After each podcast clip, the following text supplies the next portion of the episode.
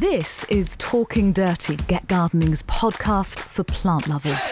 The video version is available on our Get Gardening YouTube channel, so you can head over there if you want to see our ugly mugs, and there are pictures of the plants there as well. There are full plant lists on our Twitter and Instagram at Get Gardening Now, so go check those out. But without further ado, let's start talking dirty. Hello and welcome to the third episode of Get Gardening's podcast for plant lovers. So, over the initial episodes, the beginning has evolved. Um, it seems that complicated introductions have become de rigueur. So, I uh, well, I'll tell you. You introduce me, Alan, if you can remember all the middle names. Well, this is Thordis Maria Sophia Fredrickson. I am in Cambridge. It sounds terribly posh, you know. Well, not as posh as Alan Edward Herbert Gray, who is at East Ruston Old Vicarage. How is the vicarage today? The vicarage is lovely. It's very humid. It's quite overcast, bright but overcast, but very humid. And earlier on, I felt the odd little drop of rain, but I mean, it's not raining at all. It's, it's just the odd little drip that you get. But then you get a lot of drips in this garden, don't you? I couldn't possibly comment. Now, no. we've got again into a little bit of a, a, regular occurrence of a mystery box appearing, a mystery guest. So, on my imaginary drum roll, let's do a big reveal. Who's behind the mystery window? Yay! It is Actually, I'm going to have to get you to introduce yourself because I don't know your middle names, Bridget. Well, I've only got one. It's Bridget Lisa Girling.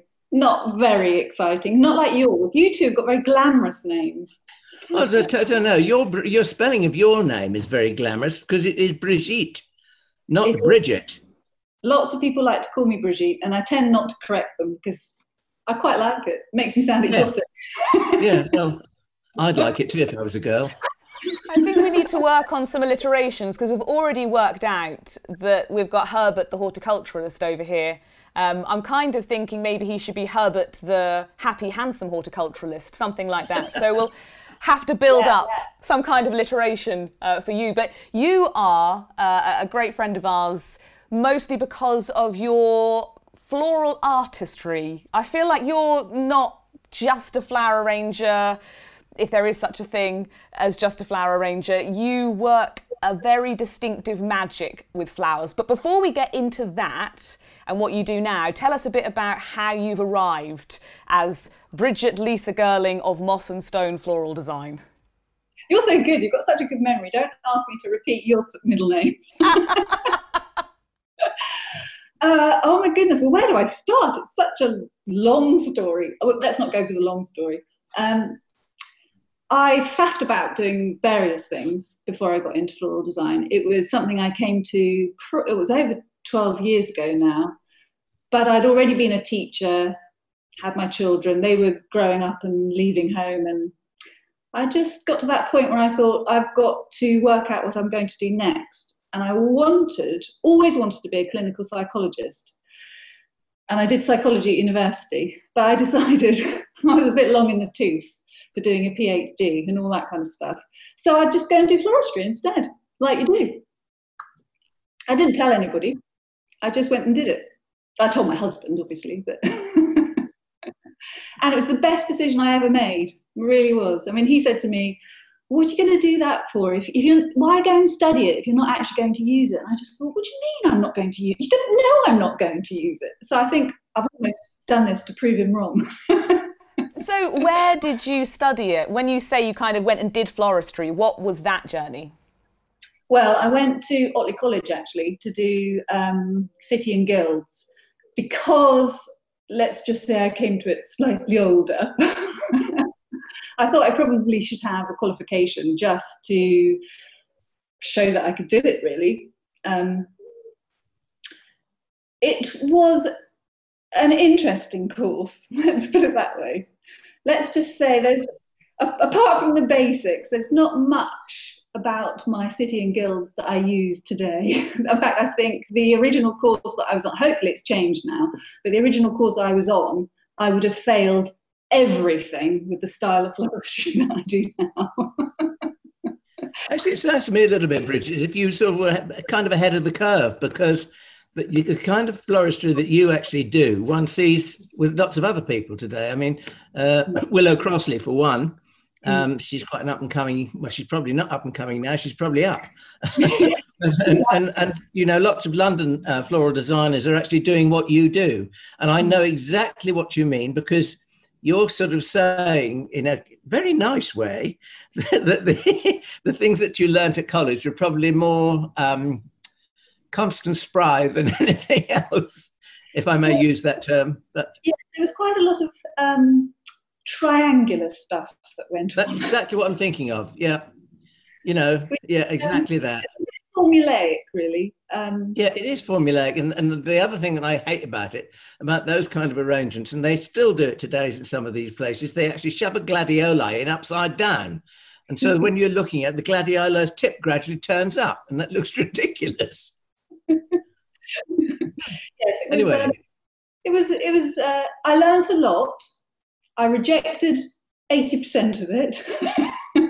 But I think you kind of, uh, coming at it slightly later, I think it was really useful to learn the basics and some of the rules because once yeah. you know the rules, you know how to break them, which is well, exactly. And I think one of the one of the rules, one of the rules that I would find most interesting is how to condition flowers from from the point you cut them in the garden to putting them into a vase. I think that's one of the most important things because some plants wilt. Um, mm. And there are various ways to counteract that, which I find fascinating. And that's yeah. some of the that's a bit of the essential knowledge that you need.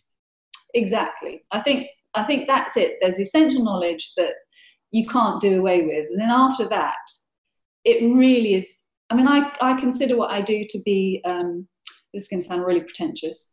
I've maybe said it to you before. I consider it more art than floristry now. I tend not to call myself a florist. I call myself. Well, each each each thing that you do probably is unique, and that's the mark of an artist, as opposed to going down the formulaic um, lane, as you just said. Yes, so I think. And I kind of consider the, the seasons in the garden my palette, so that's changing all of the time, and mm. and I'm led by that um, rather than thinking what would I like to design today and just choosing from Holland ingredients. I go into the garden and see what's there and then use that in a way that just, well, they kind of tell you where they want to go, really. Yeah, I don't yeah, no, I understand. I suppose I do. so I'm not saying you're mad or anything, Bridget, but I'm, I'm just saying let the flowers speak to you. Yes, exactly. I'm very keen to hear more about your style, but, but, oh, oh, Oh, oh, look, beautiful flowers. I want to hear all about your style, but you mentioned the secrets of conditioning flowers when you cut them from the garden. And before we go any further, I feel like we need to delve into briefly the secrets of getting the most out of flowers. If either of you can can share that, because I'm dying to know.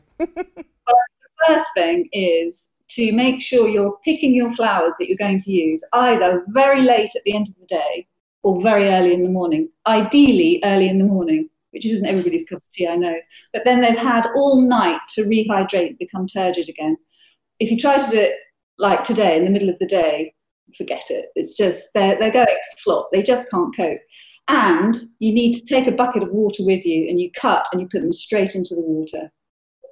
Trying to sort of waft about with a lovely bunch of flowers, spending half an hour picking and then coming in and thinking they're going to be fine doesn't really work. And the next thing is to make sure you actually rest them for a really good long time. Again, ideally overnight, somewhere cool and dark, so they can just gather their wits again. You know, they can.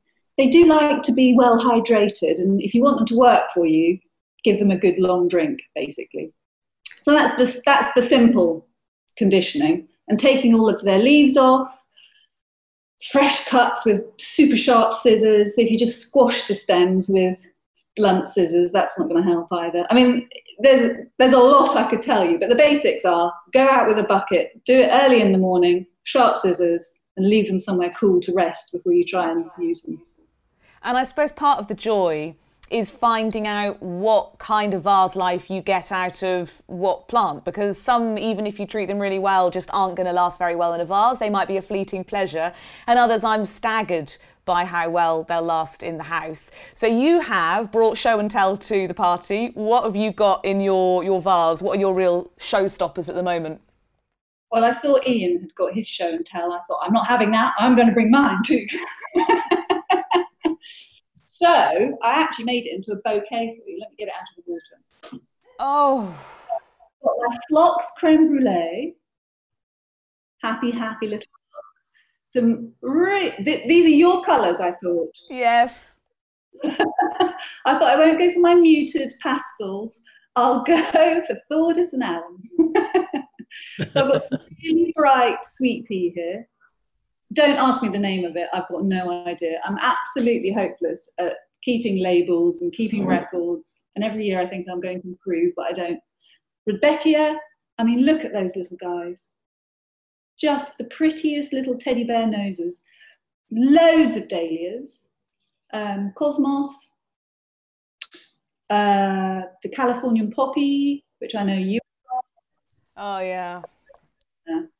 Calendula, Achillea, everything. Like a chocolate box of flowers. What's amazing is, and I'm, from here, particularly on the screen, um, for me, I can't completely work out, but it looks like some of that might be a bit of Rudbeckia Sahara or something, maybe a kind of Calendula Buff Beauty. What you've got uh, when I'm going through a seed list are all the things I buy and all the dahlia tubers I want to get, like Linda's baby and things like that. I'm kind of trying to spot. They all look very, very familiar. yes, I, yeah, you're right. You, have you've, you've named quite a few of my uh, favourites. I have to say. That's very good because I can't even remember the name, and I bought them and sowed them and put them in the ground. it's actually amazing. I think when you wanted to grow something, and it didn't necessarily grow for you, I think you remember it even better because it's still there on the wish list. you're left, you're poised, you're in waiting.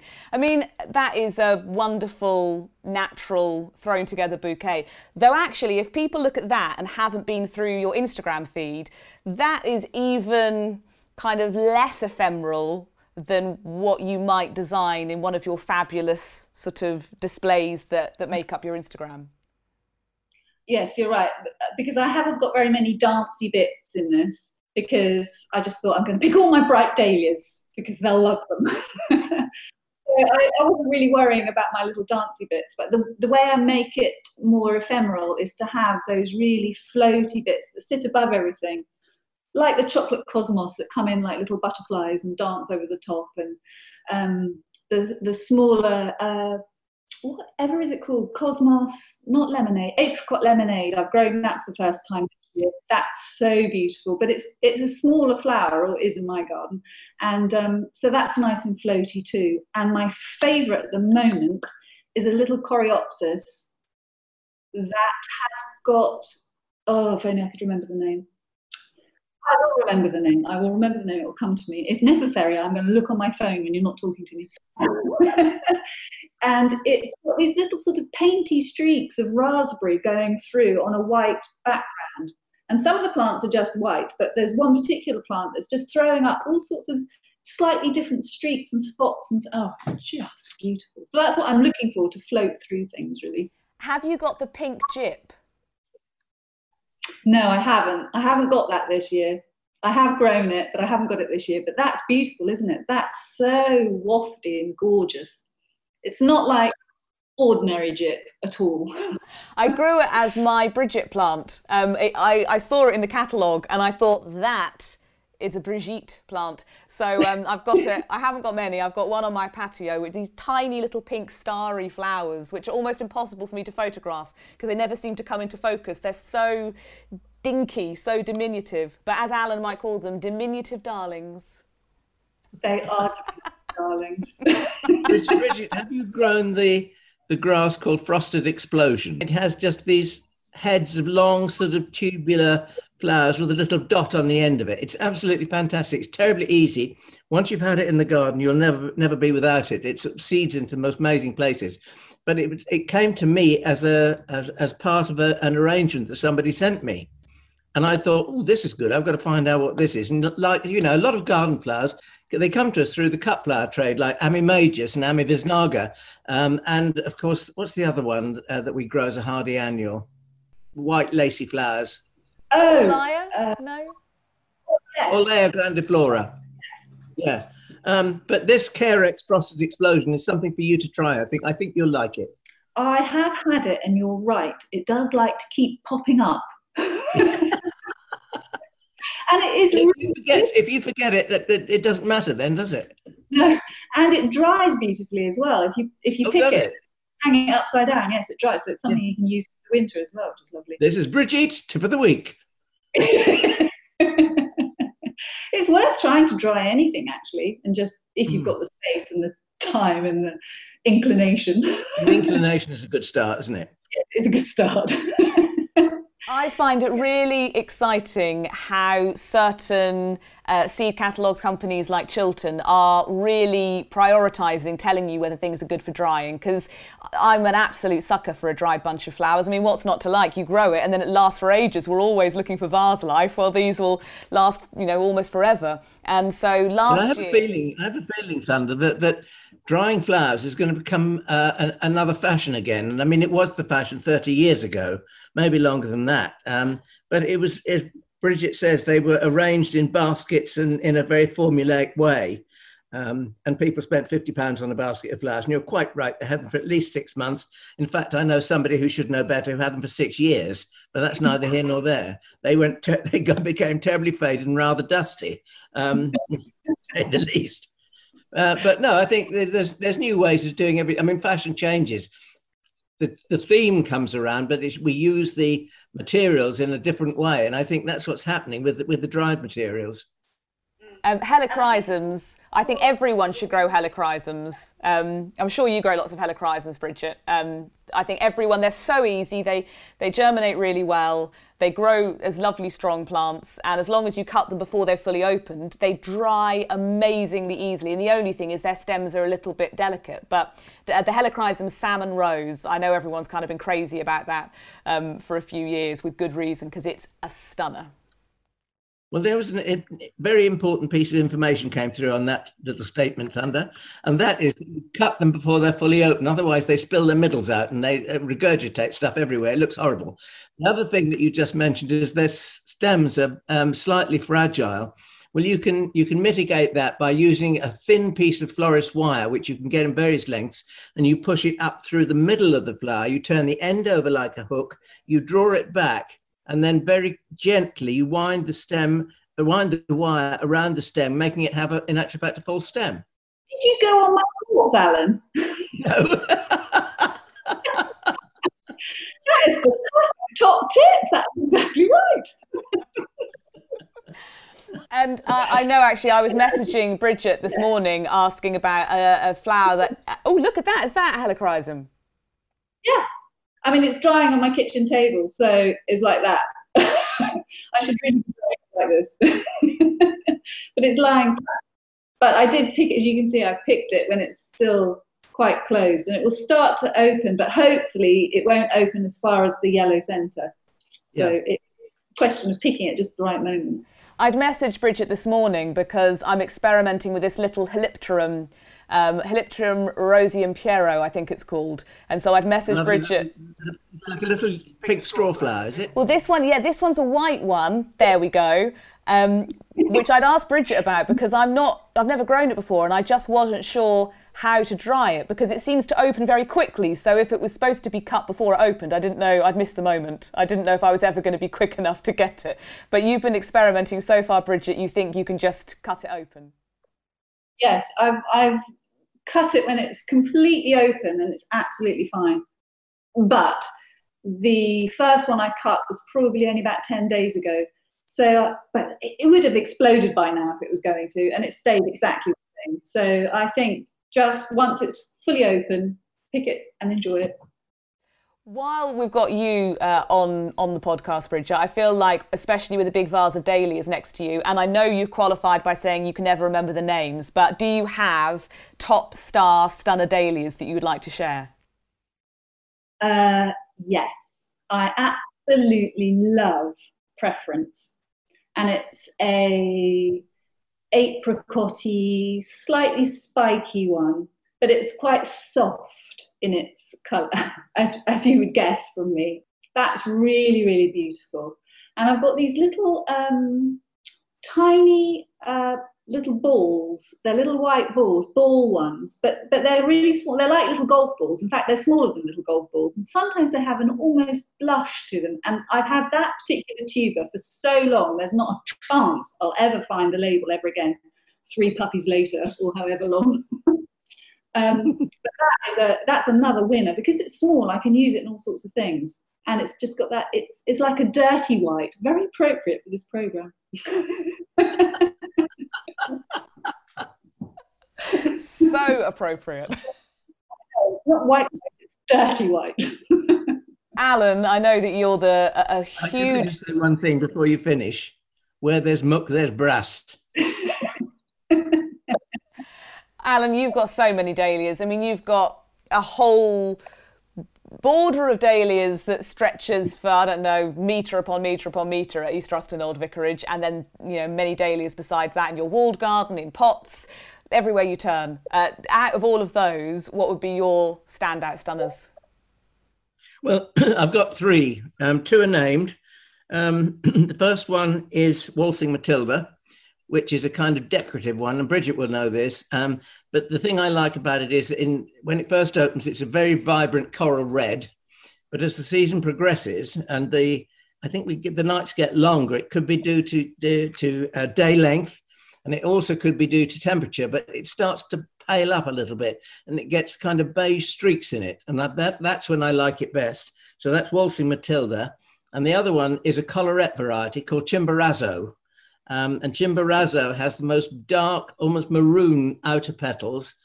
And then around the center, it has a ring of kind of filament stamen type things that are like a little frill of a, of a good deep yellow. And that is a lovely one. And my third one is, doesn't have a name. It's one that I raised from seed, and I'm not sure whether I'll keep it or not yet. But again, it's a collarette and it's very dark red, not quite as dark as Chimborazo, but very dark red. And the filaments around the middle are red and white. Um, and I, dark, this very dark red and white. It's almost like a maroon red. And I want to see, I want to grow that on and put it in the garden next year. So it's in a pot in the greenhouse at the moment, showing off wickedly, which I love. And, and I'm going to put it in the garden next year and just trial it and see how it grows under normal conditions. And if it does well, well, we'll keep it. Do you know what? You two have just given me a whole lot of floral FOMO. Fear of missing out on a fabulous plant, which is a feature I, I want to introduce to this podcast because I feel like my whole life is just one extended episode of Floral FOMO. I go through Instagram and magazines, um, people's gardens, just an ever growing wish list of plants. Um, currently, and I'm going to go first this time because last time I was the final floral FOMO and Alan started talking about a cabbage tree, which le- just left mine so insignificant in comparison. So I'm going first. And mine is something I am certain you're growing, Bridget, because i have seen it on your Instagram feed, and it's that amazing poppy, amazing grey. oh my goodness. Yes, Alan needs it as well. it's having a moment. Everybody seems to be growing it. And so I see the pictures all the time. And obviously, I had as much of an opportunity to buy the seed as everybody else. But for some reason, I stopped myself before I clicked purchase on that particular seed packet. And now I'm just kicking myself because uh, it just. Some plants they get a big build up and they don't live up to the rep, you know this reputation. But as far as I can tell, it, it really does, Bridget. It really is absolutely exquisite, and I'm rather hoping it's going to self seed as well. Well, it should do. It's a poppy, um, but I don't know exactly how it will come back, of course. So I will be buying more seeds. but each one is just a slightly different shade, and some of them are singles, and some of them are more ruffled, and some of them are so intense you can hardly even see inside. But like all poppies, the, the bees are just crazy for it and when it opens up on, on day one, all the little stamens are gold. I mean, shimmering gold. And you kind of know when it's been open for a little while because the bees have done something to it, ruffled it all up and got it all over their bodies, and it goes duller. But they are just fabulous, and actually they last really well in the vase. But what you have to do is special conditioning with those. So you have to pick them and put them into boiling water, literally boiling water for about 10 seconds, and then plunge them into cold water, and then they'll be fine for days. Can I ask one thing? Can you tell me why you do that? It just makes them last longer because otherwise they just drop their petals so quickly. Yeah, but do you know why? Oh, is, is it to seal the bottom and get the airlock? Yes. It's to seal the bottom because they exude that milky sap. Yes. And if, they, if, if, if that's allowed to happen, it, it, it would help the water to decay as well that you put them into. Um, but there's one thing you haven't told us, Bridget. What colour is it? Well, it's not really grey. it's a bit of a cheat on the idea of grey. It's it's it goes from a, a soft lilac to quite an in, intense, deeper purple's the wrong word, and it's definitely not Cadbury purple. But I, I, I think I would going with the theme of the of the podcast. I would call it dirty lilac. It's definitely dirty lilac. it's a dirty colour, isn't it? It really is. yeah. but at the moment, they seem to be coming up slightly pinker. It's just interesting how, as the plants are getting slightly older, the colour is changing and they're fading, and yeah. just beautiful. And they're still pumping out flowers. It's incredible. I, I haven't yeah. seen one in real life, but on the pictures, they always look a bit like they have uh, storm cloud shades about them. That is the perfect description. that is exactly what they're like. that is exactly what they're like. What can I they say? I've spent a long time looking at pictures of these flowers. Yeah, they're beautiful. You see, Thunder, you t- t- touched on a note there because I'm sitting here, and I've, ever since you started talking about this grey poppy, I'm immediately thinking, I won't like it. I won't like it. I can't like anything that is so dull. And immediately then you said storm clouds. And what do you get when the sun comes through storm clouds? You get those fabulous shafts of yellow and apricot and apricot pink. That's what it needs to cheer it up. Yeah, well, I look forward You're to at- seeing that at East Ruston Vicarage. I see a planting plan coming together. Well, yeah, we don't do dull though. I feel like Bridget, as our guest, I should allow you to go next on the floral FOMO spot. Well, it is probably going to be very dull compared to what Alan's going to come up with, so thank you. and I he's got banks of it, but I really, really want, I'm not going to be able to pronounce it correctly, Echinacea Pallida, Pallida, Pallida. Pallida. what? Pallida. Pallida. P-L-I-D-A. Yes. Yeah, pallida. And it's got reflexed petals. It's not drooping quite... petals. Yes, drooping petals. it looks a bit sad. yes, I suppose it does. But uh, in actual fact, it's a good one to get because it's quite a hardy one that comes back reliably. Lots of the um, echinaceas don't come back terribly well because where they come from, the American prairie lands, they, they, they have sharp frost and heavy snow and all the rest of it. But in those prairie lands, summer gives way to winter and everything goes to sleep under a soft blanket of snow and stays dry. In this country, we, our winters are much wetter and we get the cold and the wet, which is what they don't like. In America, when the spring comes, it comes and it's spring is there for one day when the ice melts and summer starts the next day. And that's what they love. They, they don't like anything in between. So that's why they're not quite so hardy in this country as they are in their native homeland. I didn't know that. Uh-huh. That's a really, really interesting explanation of why some things mm. you, you think well we have very similar conditions in that we have summers and winters so why isn't it working? But that really explains it. Yeah that's that's that is the reason. I mean that's, that's frequent you know when people go abroad and they see something growing abroad and they, think, i'd love to have that in the garden. I mean bougainvillea if you go to the continent i suppose is something that people like to think they'll have in their garden. And they can't because our winters are too cold. But i'm just wondering if one day we might get there because um, as you know, last year winter was a bit of a non-event. So I've done the the, the poppy, uh, amazing grey. You've gone for an echinacea, I, uh, well, I absolutely love echinaceas. I don't dare try them in this garden because they've always hated me historically, and I'm fairly certain they'll hate my clay. So one day maybe I'll risk it for a biscuit, but so far I haven't. Alan Gray, you always like to throw us a curveball on floral FOMO, so what is it today? There's another one coming up. Now, you've heard of A to Z. Well, I'm going from Z to A.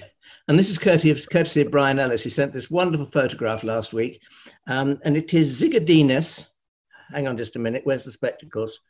Sorry. Zigadenus elegans, which is, and the taxonomists have now renamed it. So they've called it Anticlea elegans. So it's gone from Z to A.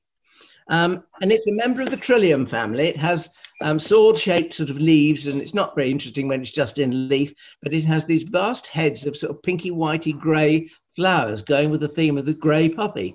Um, and it is a very interesting plant. Um, Brian has got one growing in his garden, and he said, if I can grow it, it can't be that difficult. Don't you believe it? Because he grows some very interesting things, which are difficult.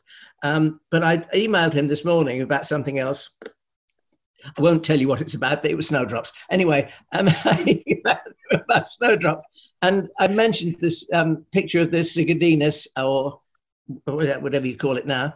Um, and he said, I'll give you a piece up because it's bulbous, because it's re- it's related to trilliums, and trilliums are those lovely sort of things. Again, they come from uh, North America, um, and again they are woodlanders, which um, is l- rather lovely. So, um, but this um, Zigadenus likes to grow in full sun, unlike woodland.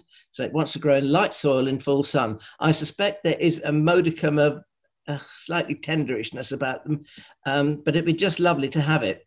I've managed to buy one little plant. I went online this morning to look at it, and I managed to buy one little plant. Well, I mean, if you if you go online, the plant costs you two pounds thirty nine. You're not going to get much, are you? anyway, I've got one little plant, and, and I told Brian this, and he said, "Well, when you come over to pick up your snowdrops, which is a variety called Nero, um, I'll dig you a piece of my Zigadenus up." So there we are and that's my floral FOMO. And this is what always happens, Bridget, is everybody else has a plant that they want to get, and because Alan has, you know, 30 acres, his floral FOMO was normally a plant that he found, wanted, and now is getting. um, well, the, other thing, the other thing is we were mentioning fuchsias the other day, and we mentioned this little dwarf fuchsia magellanica well, one of those arrived today as well. And it, it is, I'll tell you what is rather lovely about it is the fact that we couldn't pay online because the, the um, payment connections were all down.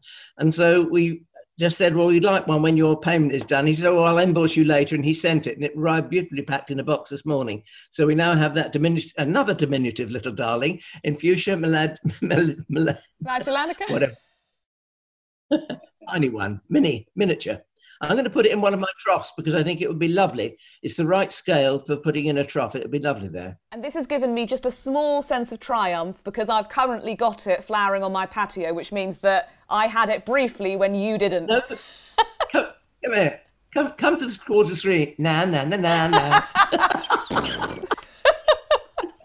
I think we're I think we're going to run out of time again. This happens every time. We just chat endlessly, you know, for half an hour, and then before you know it, the stopwatch is, is winding down, and we're going to run out of time. So can we can we catch up with you again soon, Bridget? Because I just love talking about flowers with you. Yes, please. and just before we go, quick plug for your school, your new floral design school. Oh yes, yes, Moss and Stone Flower School. I was trying to think what it was there. Flower School. Yeah, I'm going to be launching my first course at the end of August. Are you doing it online, Bridget? Yes, they're online, online courses. Would you like to give a little plug to what it is? Well, uh, yes, I would. I'd love to. It is going to be summer in my garden. So it's the three months of summer, which is why it's not till the end of August because I haven't filmed August yet.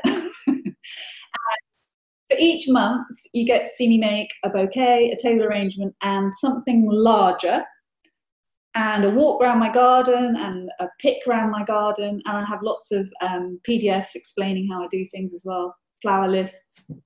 It's going to be hopefully very useful to people who want to use their flowers from their garden or are interested in doing that. Well, let's catch back up when it's launching and we can hear more about it when we've got a bit more time so we can delve into the details. Summer in your garden sounds like bliss. Thank you for your time. Thank you for uh, another absolutely riotous talking dirty. Um, have a lovely time in the garden and see you soon. Bye. Hey, Thordis here. Just to say thank you so much for listening to Talking Dirty. You are now officially our favourite person. If you really liked it, please do subscribe because we'll be back for more plant loving mayhem next week. And as you're our new favourite person, we don't want you to miss out. If you've got a question for Alan and the experts, you can email it to hello at getgardeningnow.co.uk. So happy gardening, and we'll see you, oh favourite person, next time.